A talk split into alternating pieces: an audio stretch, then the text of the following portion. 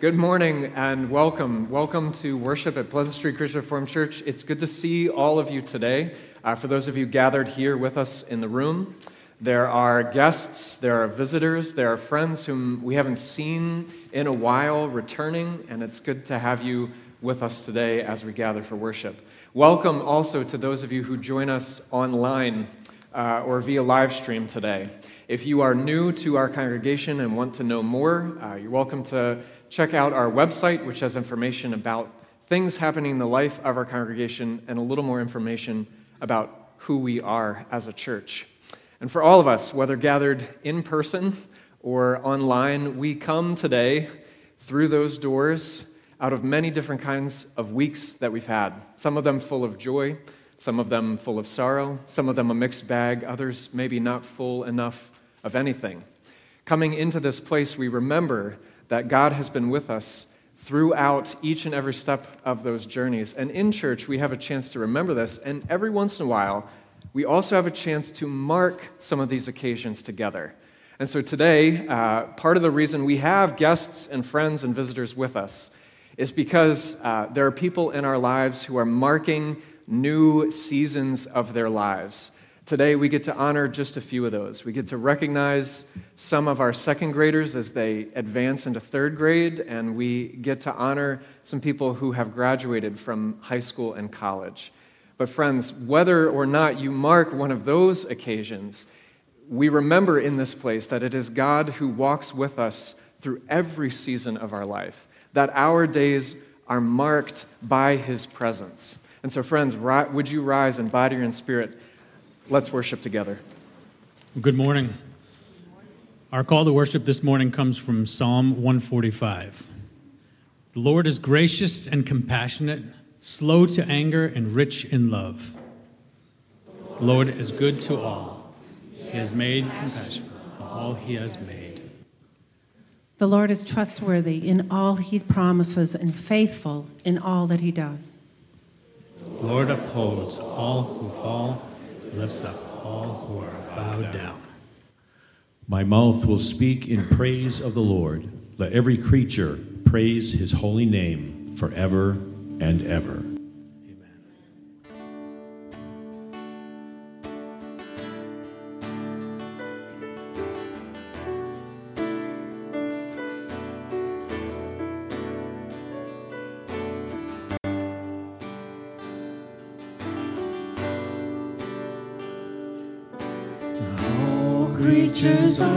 Of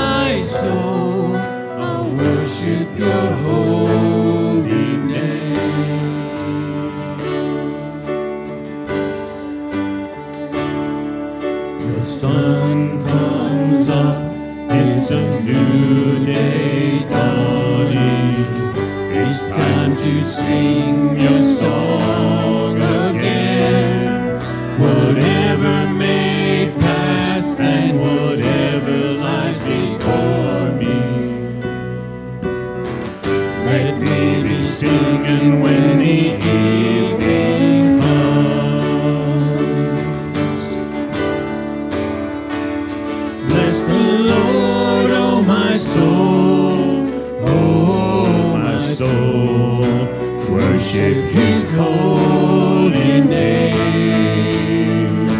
Sing like never before,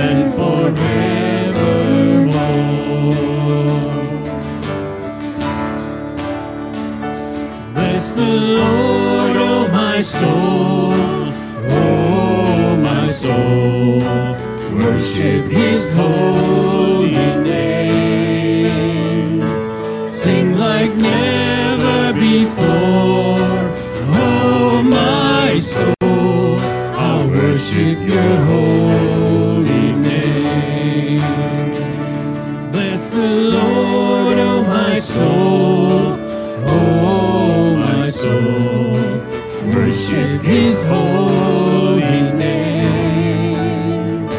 Sing like never before, oh my soul, I'll worship your holy name. Lord, I worship your holy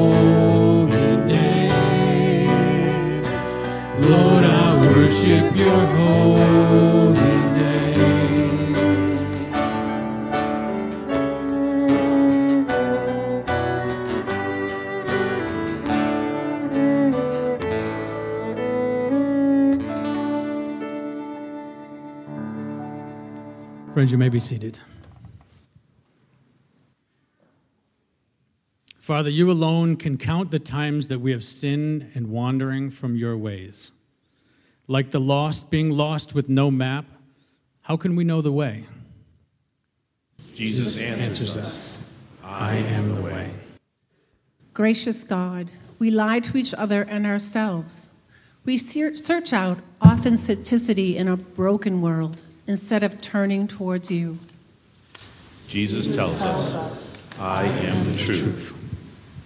We confess that we often just try to live a good life. We turn to ourselves for fulfillment. Jesus answers, I am the life. Forgive us, Lord, and help us to trust in you. Let's take a moment in a silent confession to God.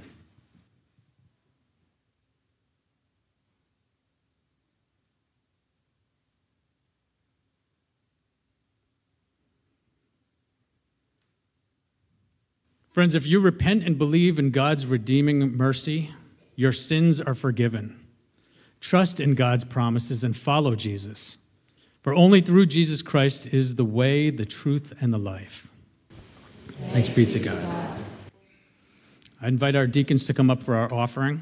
So, our offering is this week just for the ministries here at Pleasant Street.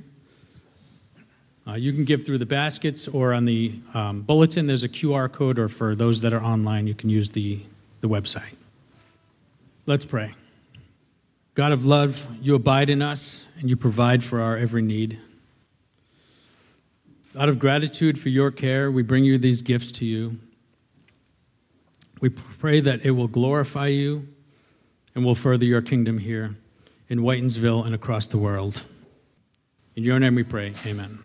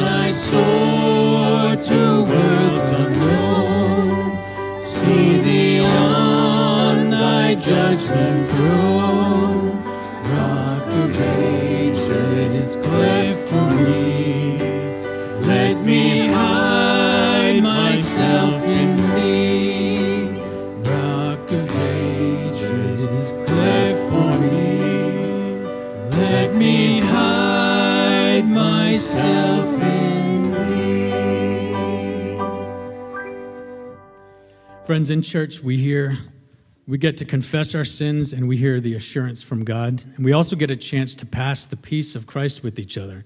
So, friends, if you just rise in body or spirit, and with that, the peace of Christ is with you. Also, also with you. you.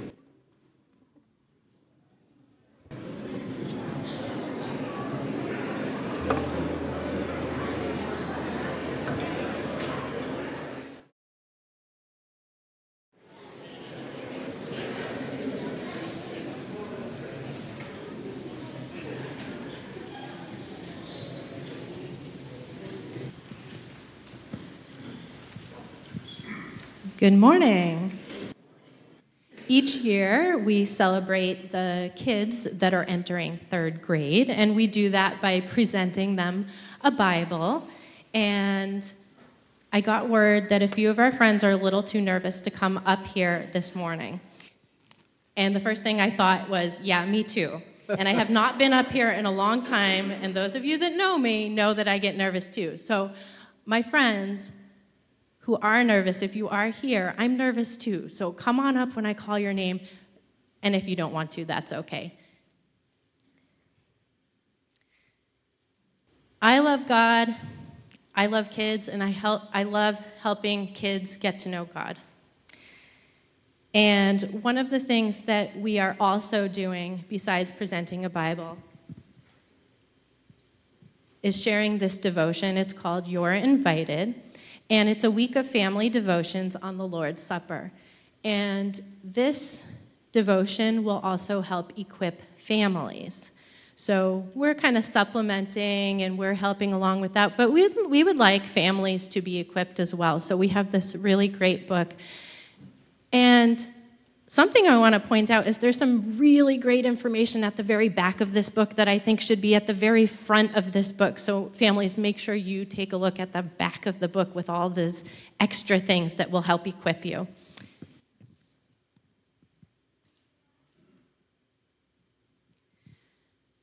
So, our new third graders, they've been, some of them have been attending Kid Street. Kid Street is age four through second grade. Now they will be invited to join Echo. For the summer, you can decide. You can go to Echo, you can go to Kid Street, see what you want to do. I know, nervous to come up here, nervous to go downstairs. It's really cool. Believe me, it's really cool. We have some great people that go down there with you. It's, it's great. Another thing that you'll be invited to do is take communion with us for the first time at the end of this month. Um, I think it's the 24th, we have communion.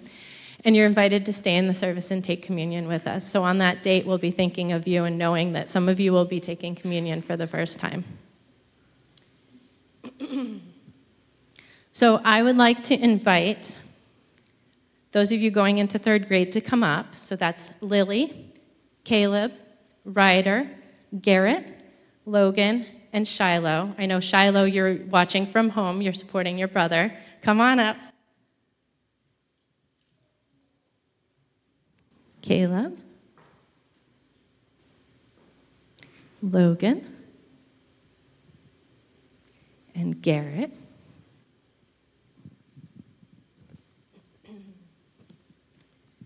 Congregation, what is our prayer for these children?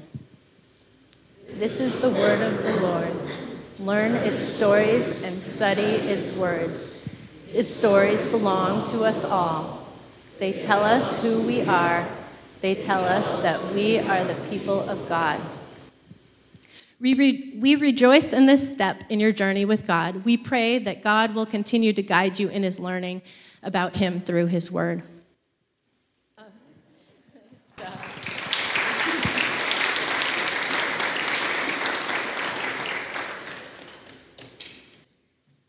We also have a chance to mark another occasion for others in our congregation who have since grown just a little bit taller, although some of you maybe remember uh, standing up here and receiving those Bibles. Um, we want to also take a chance to honor those who have finished high school and who have graduated from college programs today. And there are three of those people that we want to highlight for you today. We want to mark this occasion uh, and so, if you are here, not everyone's able to be with us today, but you're welcome to come on up front and stand with me here. I know what you mean, Kate. It can be real lonely up front. Um, so, uh, we want to honor Ali Anima. She graduates from high school today. Ali, Ali, where are you? There you are. Yep. And also Gabe Brookhouse. And also Kate Martinka, who's not quite done yet.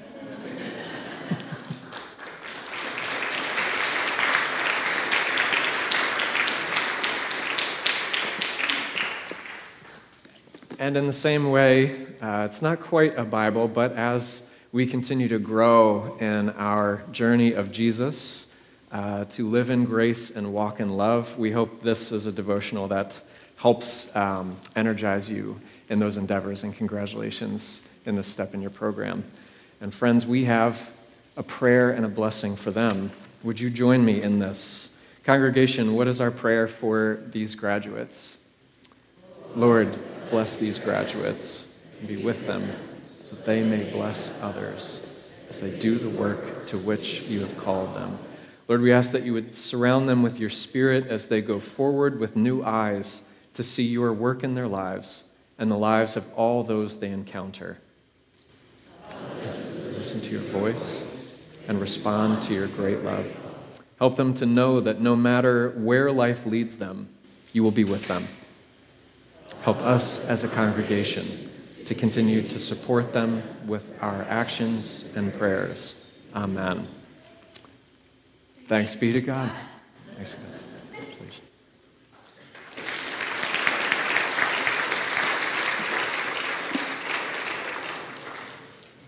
Let's voice our thanks in singing together.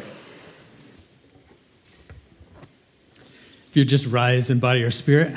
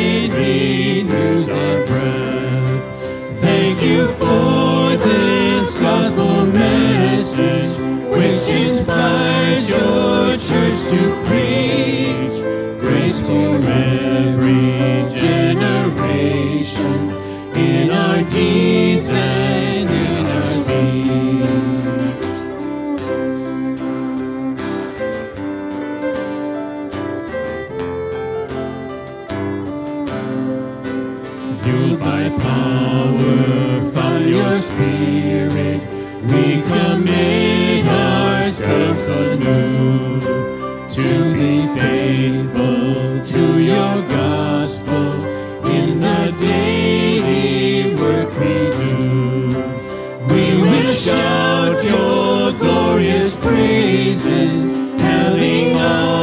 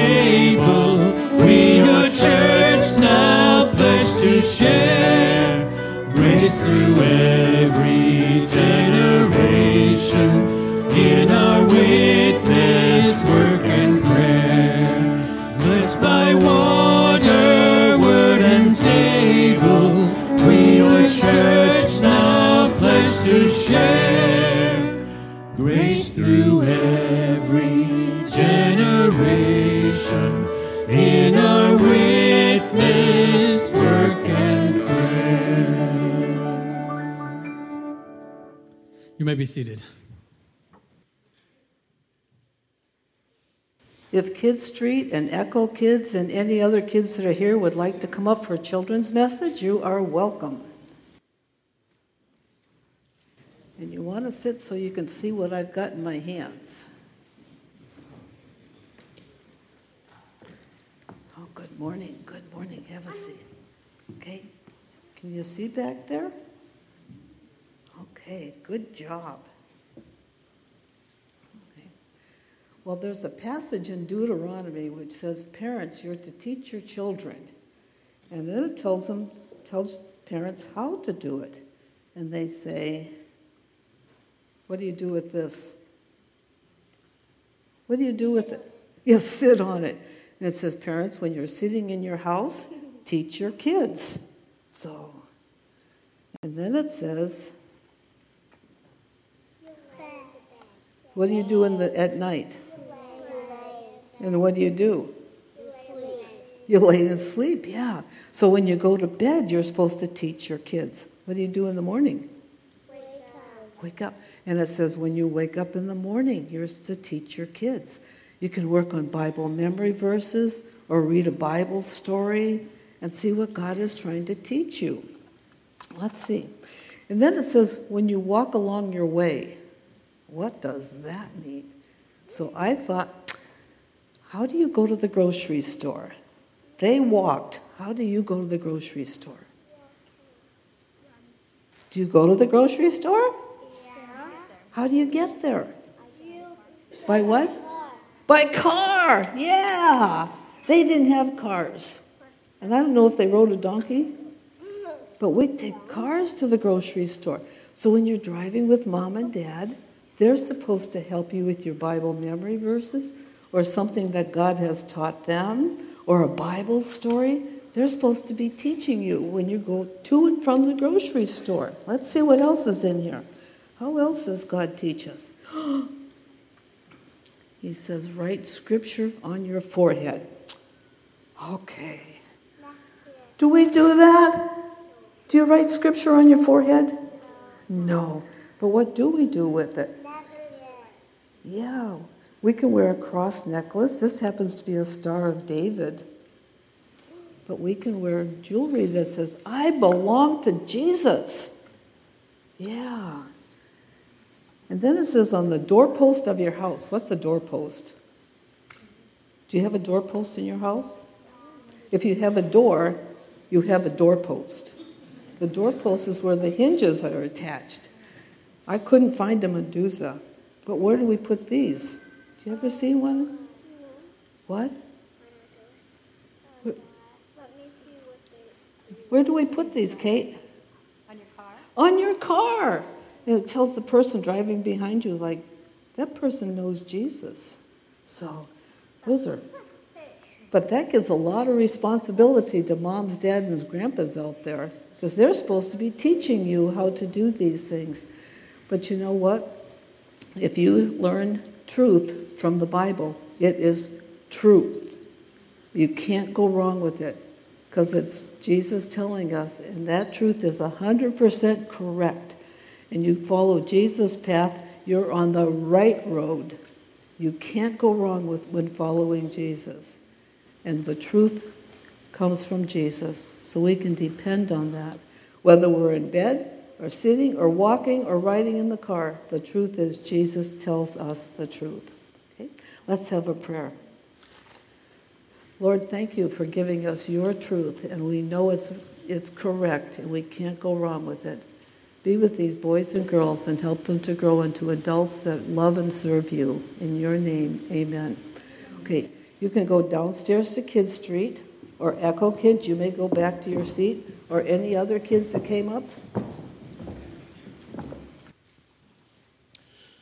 Good morning, my good friends in Jesus Christ. How you doing?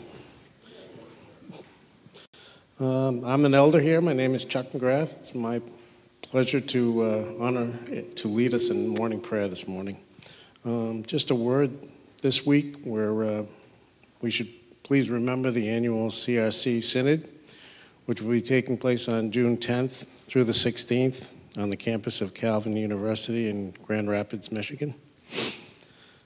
The denomination's 48 classes or regional assemblies have elected their 188 delegates, which include our Pastor Matthew. Please pray for him and all who attend as they seek God's presence in leading in all their prayers, their worship, the deliberations, and decisions covering a wide agenda, weighty agenda that once again include the human sexuality reports. God calls us to be a praying people. The first words of the Lord's Prayer, Our Father in heaven, teaches us to draw near to God with all holy reverence and confidence as children to a Father able and ready to help us, and that we should pray with and for others, offering up our desires to God for things agreeable to His will.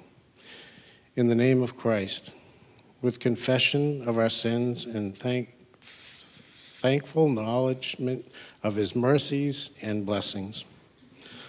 Let us join now in prayer, offering our praises, thanksgivings, and intercessions to God.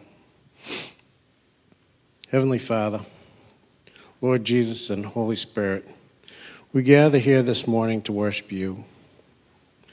You are the just judge, holy and true. You are the most high God. You give us life. You hold all power in your hands.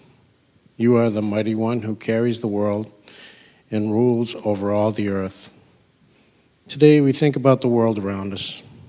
We thank you for the springtime, the warm days and the rain, the blue skies, the time of rest and the beauty of the world around us. We ask that you soften the hearts of those who wish to make war in, our, in this world. We pray for our government and our world leaders. We pray for your church throughout the world, those who are persecuted for spreading your word. Please, be with our missionaries and missionary services. Use them to bring your light into the world. We pray for Synod as they meet this week. Be with our delegates as they travel and make decisions to further your kingdom. We thank you for our volunteers, our teachers, our musicians, the staff here at Pleasant Street Church, and others who serve. Thank you for their faithful service. We ask your help in filling positions that have opened up in our church, Lord. We pray for the council, leaders, bless their lives and their service, energize their souls, grant them the desire to grow in faith and inspire others. This week we think about our graduates. We thank you for the good work you have begun in them. We look forward to the new things to come with great anticipation. Be with them as they walk this journey with you, by their side, blessing them and guiding their steps to the good life you have planned for them. Thank you, Lord. Oh Lord, this morning we remember our elder, elderly brothers and sisters who live in nursing homes and who are shut in. We pray for them along with all those who live in retirement communities. May they always feel our loving embrace. Lord, at this time we remember those who have walked the journey of life before us. We remember how they influenced our lives, shaped our character, and enabled us to become the people we are. You give us all good things. Be with those who are grieving at this time. There are many at this time, Lord be with the Kewick family.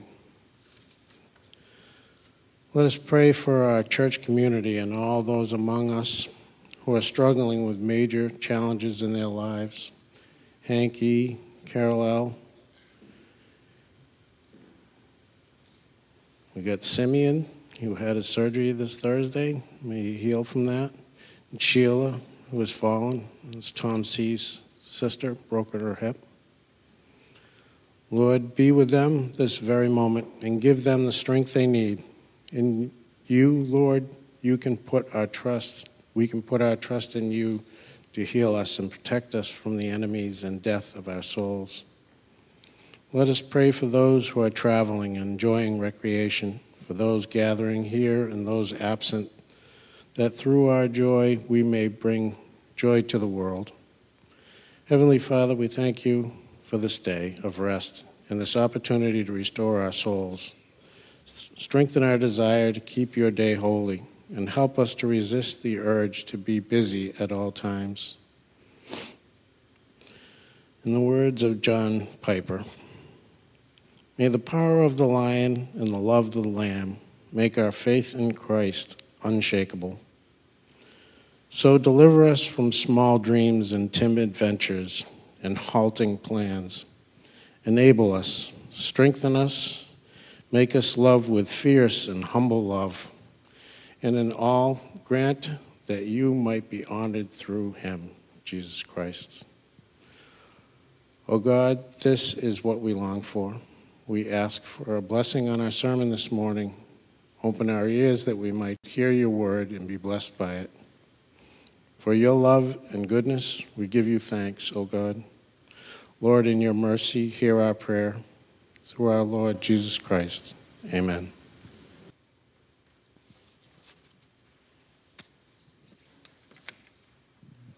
Our scripture reading this morning comes from John 14, verses 1 through 10 and verse 14.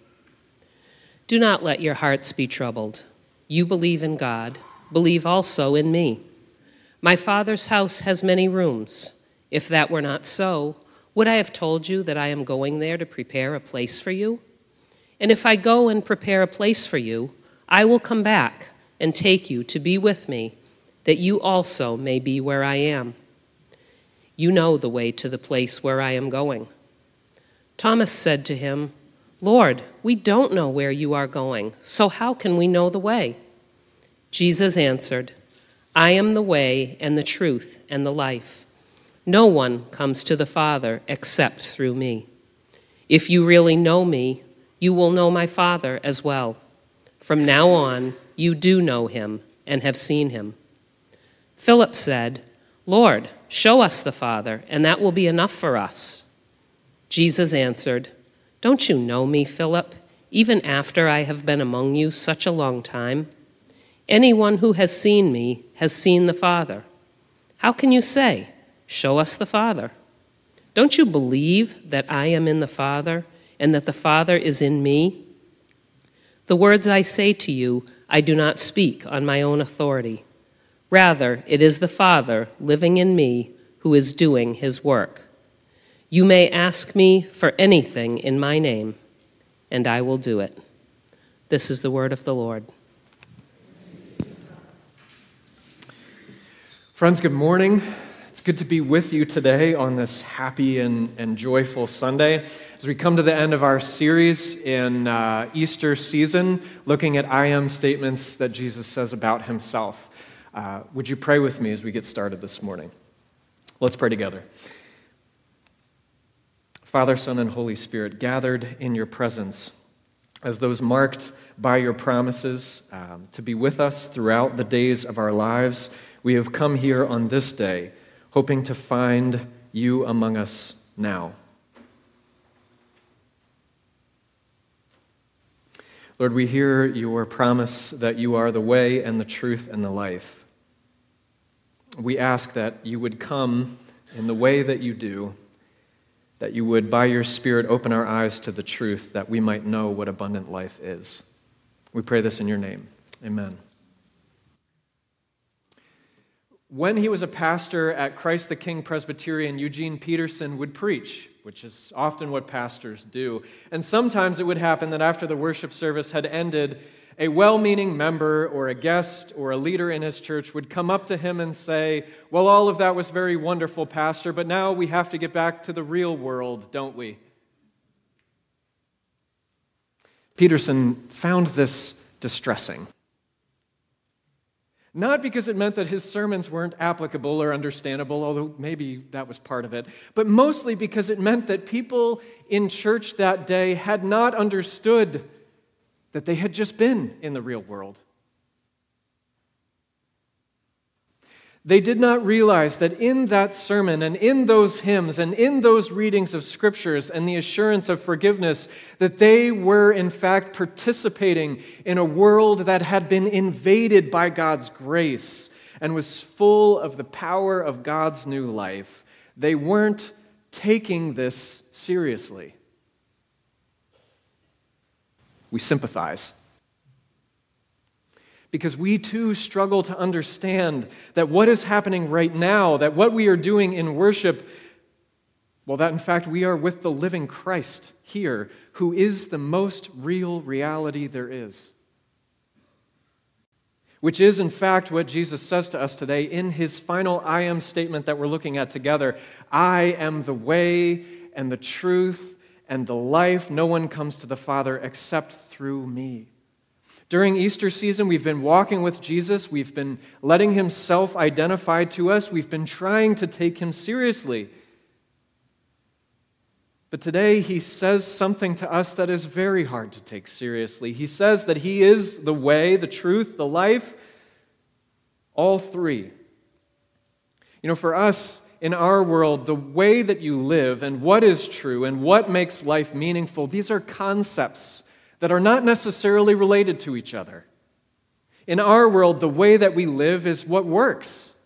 The truth is whatever feels true. The life, well, that's, that's what you make it. And so it is hard to take seriously that this single man could be somehow all three of these things at the same time, that he is the embodiment of way and truth and life, which is in fact what Jesus is saying. He's saying that he is spiritual reality in the flesh. He is the full and complete picture of what a way to live in the world is like, of what truth is, of what real abundant life looks like. But it doesn't always seem like it.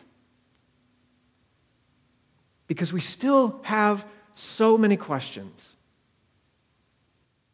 And today we see that we're in good company.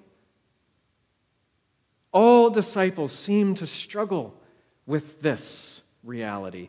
In fact, it goes all the way back to the time that the 12 were gathered in the upper room with Jesus. There, in the presence of Jesus, they still don't seem to understand who really is with them. How do we know? Well, because of the questions they ask. Where are you going, Jesus? How long will you be gone? Lord, show us the Father, and we won't ask you for any more favors. Where are you going? How long will you be gone? If you've ever been in the home, in a home with small children, you might recognize these questions. They're the kinds of questions that children ask when mom leaves for work or dad for the store or when they're going out on a date and the babysitter comes over. When we are small, seeing mom and dad leave makes us nervous. It doesn't really matter if mom's only going to Hannaford's two and a half miles away. It can feel like she is going to the ends of the earth. It doesn't matter that dad will be home in a few hours after work or that the date will be over and we will see mom and dad very first thing in the morning because it feels like they are going to be gone forever. And so we ask questions like Where are you going? When will you be back? Because it worries us when someone we love leaves which is what the disciples seem to be experiencing today. For Jesus has just been telling them that he is leaving. Jesus says, I am going to the Father. I'm going to prepare a place for you. I will come back for you. And they ask, Where are you going? When will you be back? How will we know where you're going? Although it does seem a little bit like what they are really asking is why. Why do you have to go at all?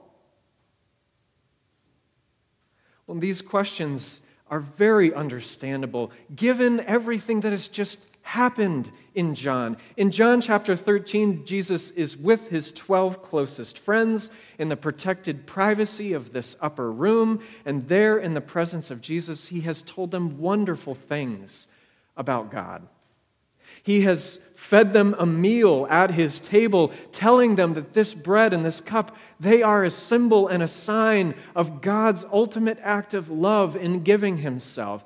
Then, then Jesus took off his outer clothes and he knelt down, taking the place of lowest honor, and he washed their feet to show them how great they were in his eyes. And now, having done this, the mood suddenly turns dark. And Jesus begins to tell them some very troubling things. He tells them that Peter, Peter, Peter, of all people, in just a few hours will defect. And he tells them that someone at this table, at this meal, is about to betray him and all of them as well. And Jesus tells them that he is leaving and that where he is about to go, the disciples cannot follow. And left with these troubling words about how hard the road is going to get going forward, that Jesus will not be with them in the same way that they have known him up until this point. Jesus says, Don't be troubled, but they are.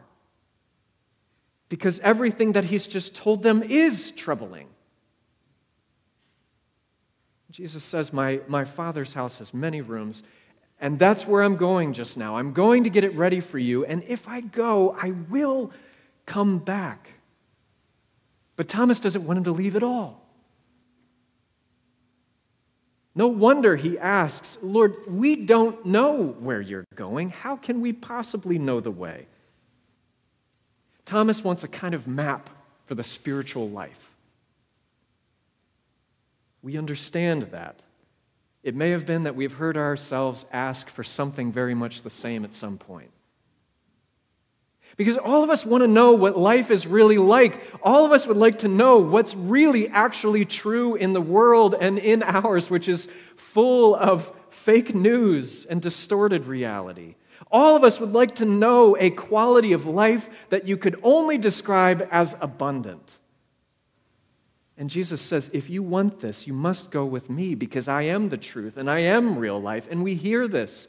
But there are a couple of things that we would like to understand first.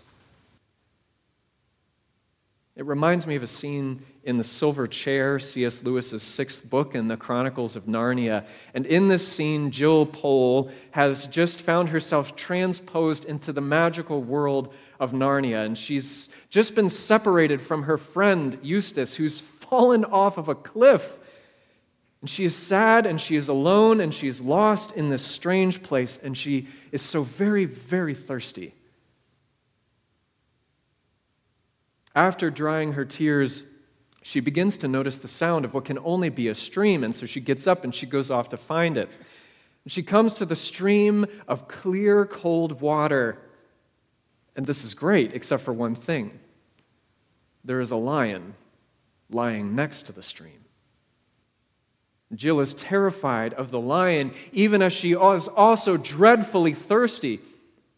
Seeing that she is caught in this dilemma between two things, the lion asks her, Is she thirsty? And she replies that she is dying of thirst.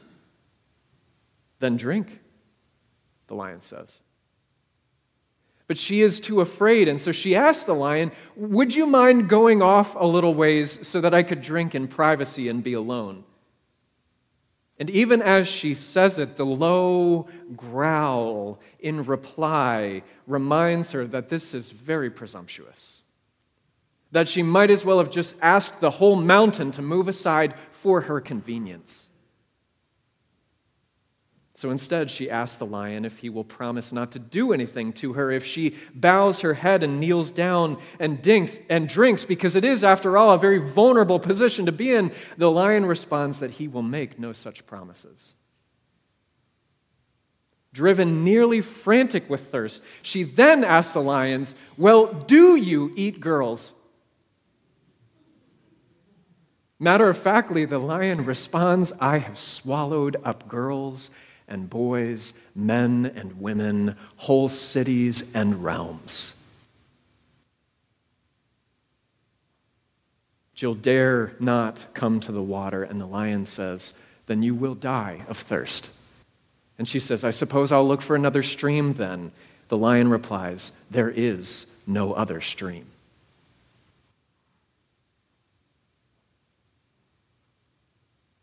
And we understand this dilemma. The scene that C.S. Lewis describes is, of course, the one that he has lived in his own conversion and one that is familiar to us. All of us come to Jesus because we are thirsty, because we are hungry, because we are desperate, and we are wanting our questions answered. Like Thomas, somewhere inside of us, we have this idea that we will submit our lives to Jesus in all love and trust and obedience after he has answered our questions.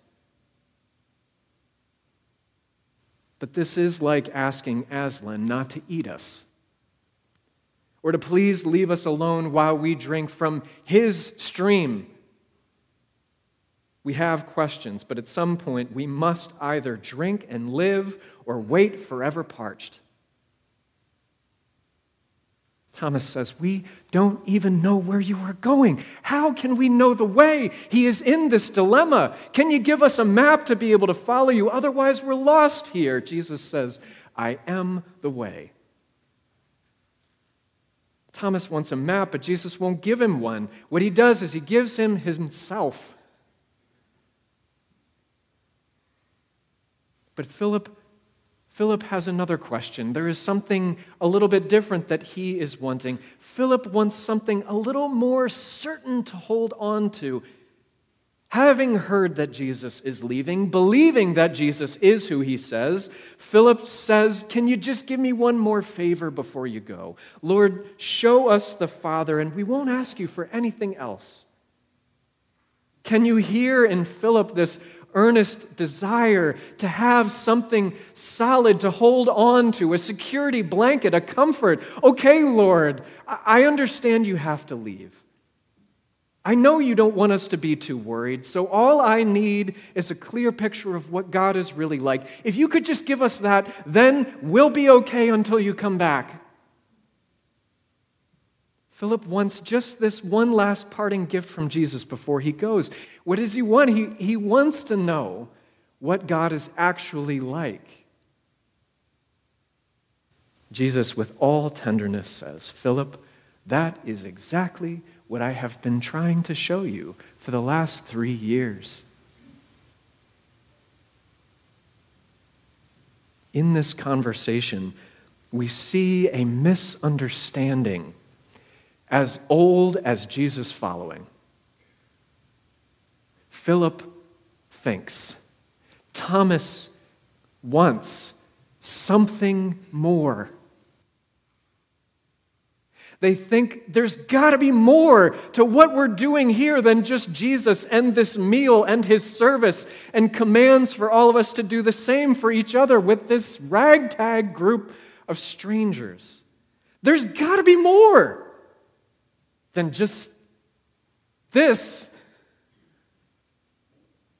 There's got to be more revelation, more power, more assurance. I don't know, more. Is this it? We may have found ourselves asking this too. Isn't there more of God, something behind Jesus? Aren't there more levels of revelation or secrets to the spiritual life? Jesus, you're leaving and the time is short and we're all, we're all going to have to stay here and work this out. And if it's just us against the world that does not like what you have to say, that does not honor who you declare yourself to be, you got to give us something. We recognize this response. It's something we may have said too when we face troubling news. Isn't there more? Like Philip, we think that what we really need to carry out the hard road of discipleship is just a little more security. We live like the first disciples with these same realities in the upper room, my friends. We have experienced God's love. We do know something of what it is to be washed in baptism, and we have tasted what the grace of God is like in the supper. But we also walk a hard road of discipleship in a world that is walking a different path.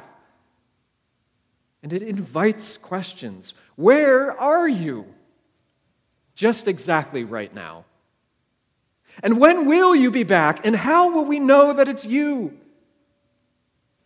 Sometimes I think that what we are really asking, though, is why? Why? Why did you have to leave at all? And why does it have to be this way? Why don't you heal my family? Why do you allow people the room to sin in ways that cause such immense harm?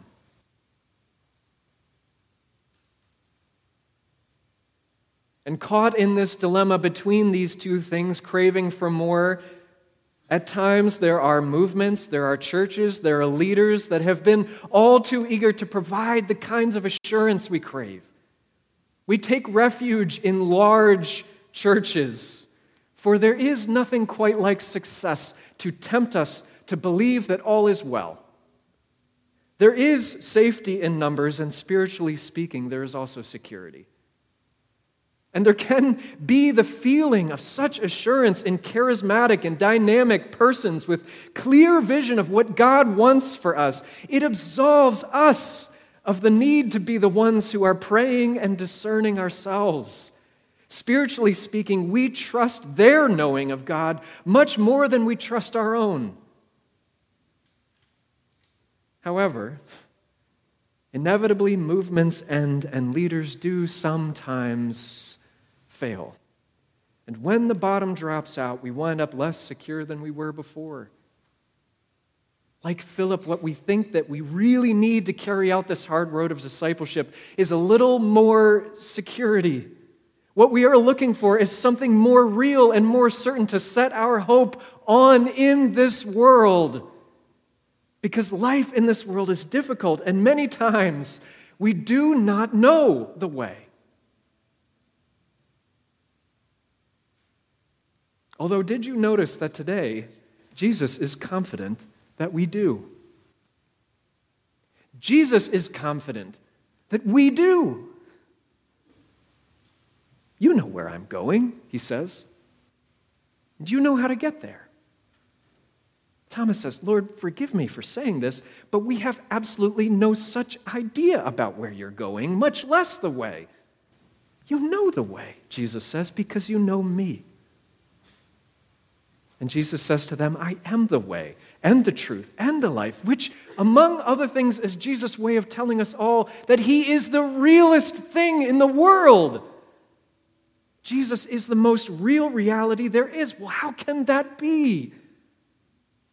Because Jesus says He is the full and complete revelation of what God is really and actually like. When you hear me speaking, he says, you are hearing God Himself. Philip says, Tell us about what God is really like. Jesus says, In my presence, you are in the presence of what God is really like. Jesus says, We do know the way. He's given us directions. He is the way. It's Him. In His words, and in his gifts of water and bread and wine, by the power of his Spirit, God himself is with us. Here, in these words, in this bread, in this cup, where is it? There it is. These are the way that God is present with us, and these are the way that God feeds and cares for you. I have been reading a lot of overtures these past couple of weeks. Synod is coming up, and never in my life have I read so many synodical words. Reading these things, I have been reminded that our denomination is full of questions. Our churches are full of people looking and craving for assurances along the way as we face hard realities in our discipleship in Jesus following. I was reminded that we had a slogan in our denomination. We put it on coffee cups.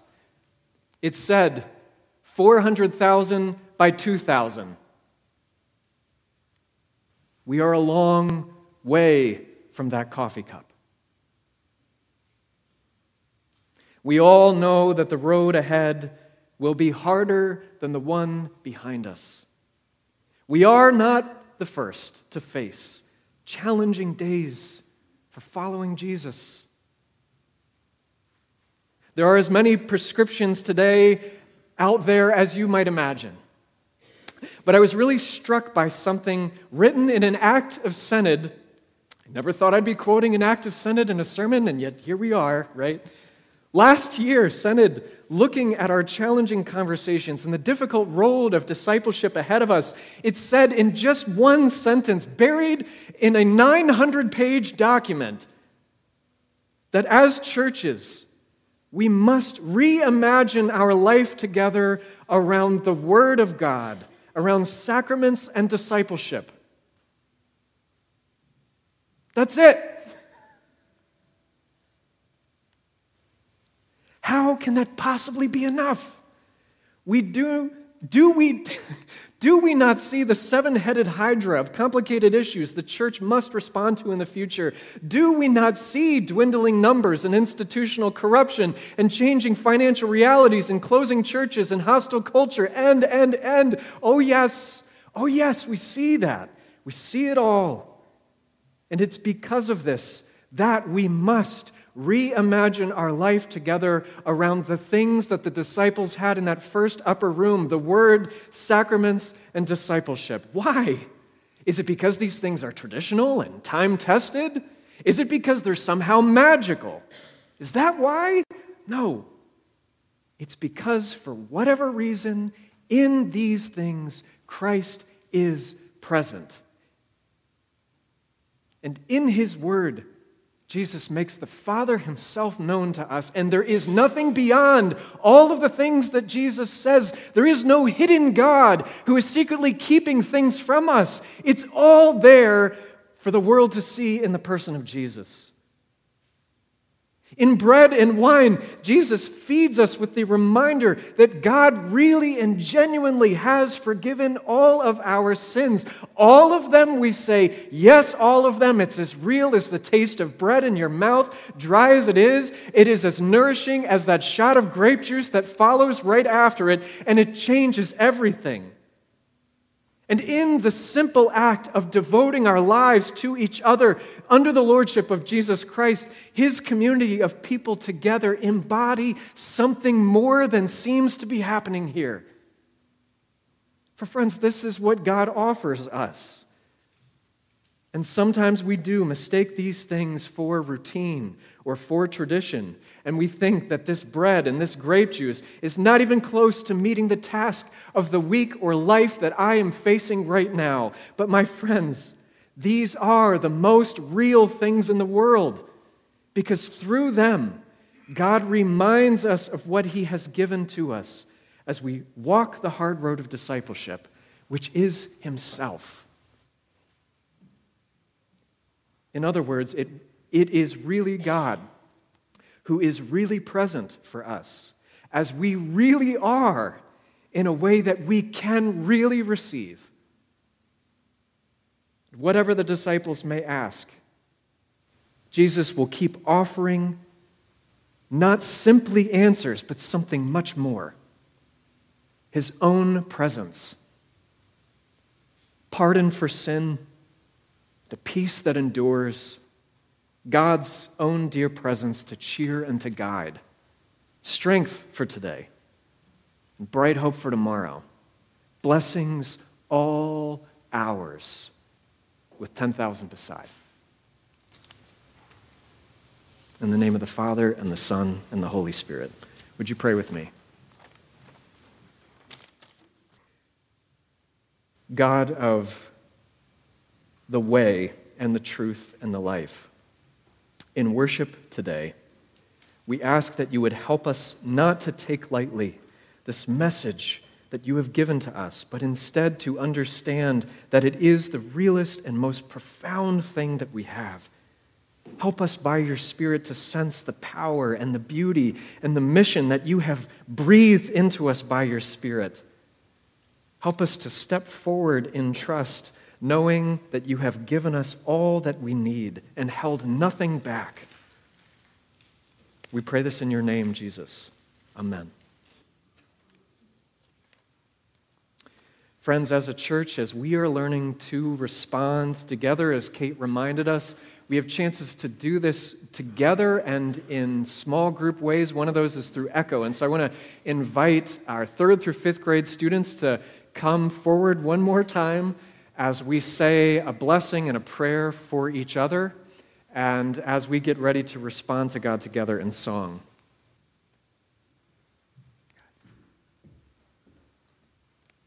People of God, what is our prayer? Almighty and loving God, thank you for the gift of your word. Help us to believe what we have heard and live in ways that honor you above all. Amen. Go in peace to love and serve Jesus. Friends, would you rise in body and in spirit? And let's sing together.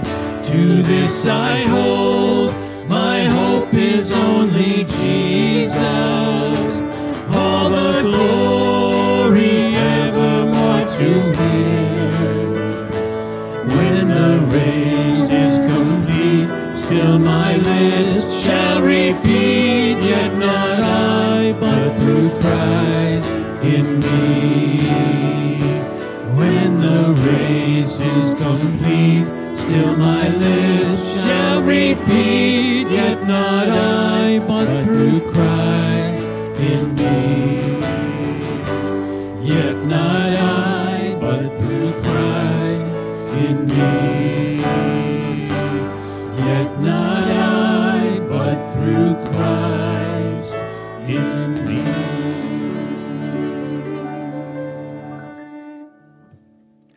Brothers and sisters, as those marked by the promises of God, gathered in his presence, fed by his bread and wine and story, would you lift your voice and saying the ancient confession of our faith together, declaring with one voice, I believe in God the Father Almighty, creator of heaven and earth.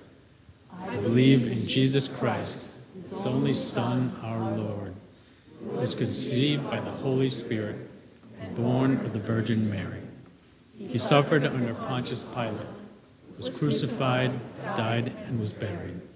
He descended to hell. The third day he rose again from the dead. He ascended to heaven and is seated at the right hand of God the Father Almighty. From there he will come to judge the living and the dead. I believe in the Holy Spirit, the Holy Catholic Church, the communion of saints, the forgiveness of sins, the resurrection of the body, and the life everlasting. Amen. From heaven, where he is seated, and from where he will come again, the Lord God descends upon you with a blessing. I invite you to lift your eyes, open your hands, and receive it. The Lord bless you and keep you. The Lord make his face to shine upon you and be gracious to you.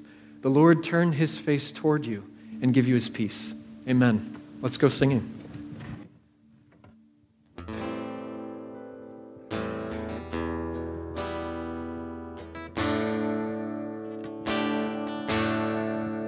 In Christ alone, my hope is found. He's my life, my strength, my song. This cornerstone, this solid ground,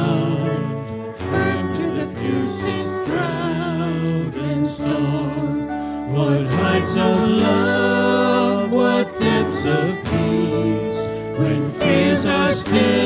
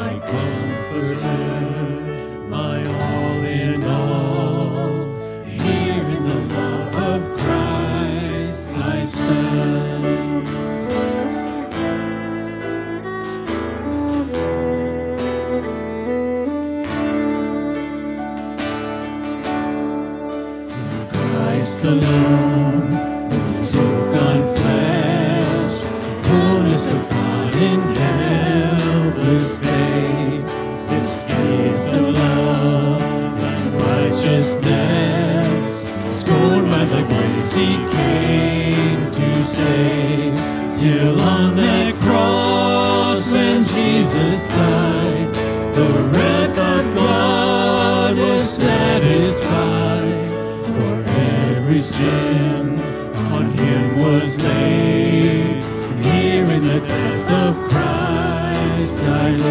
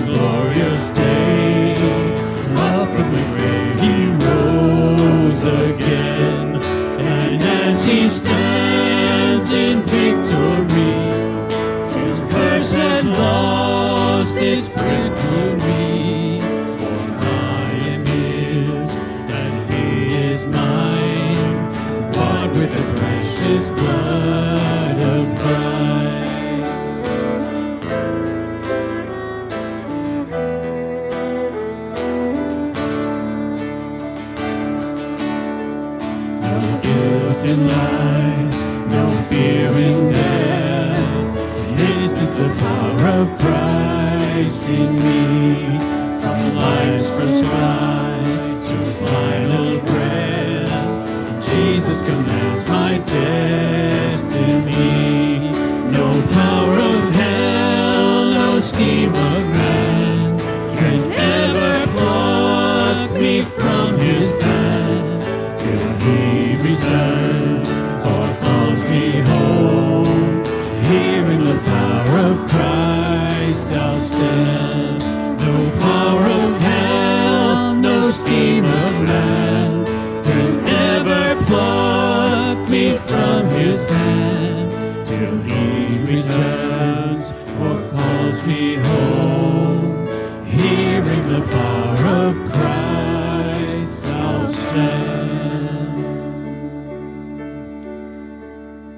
Go now in peace to love and serve Jesus Christ.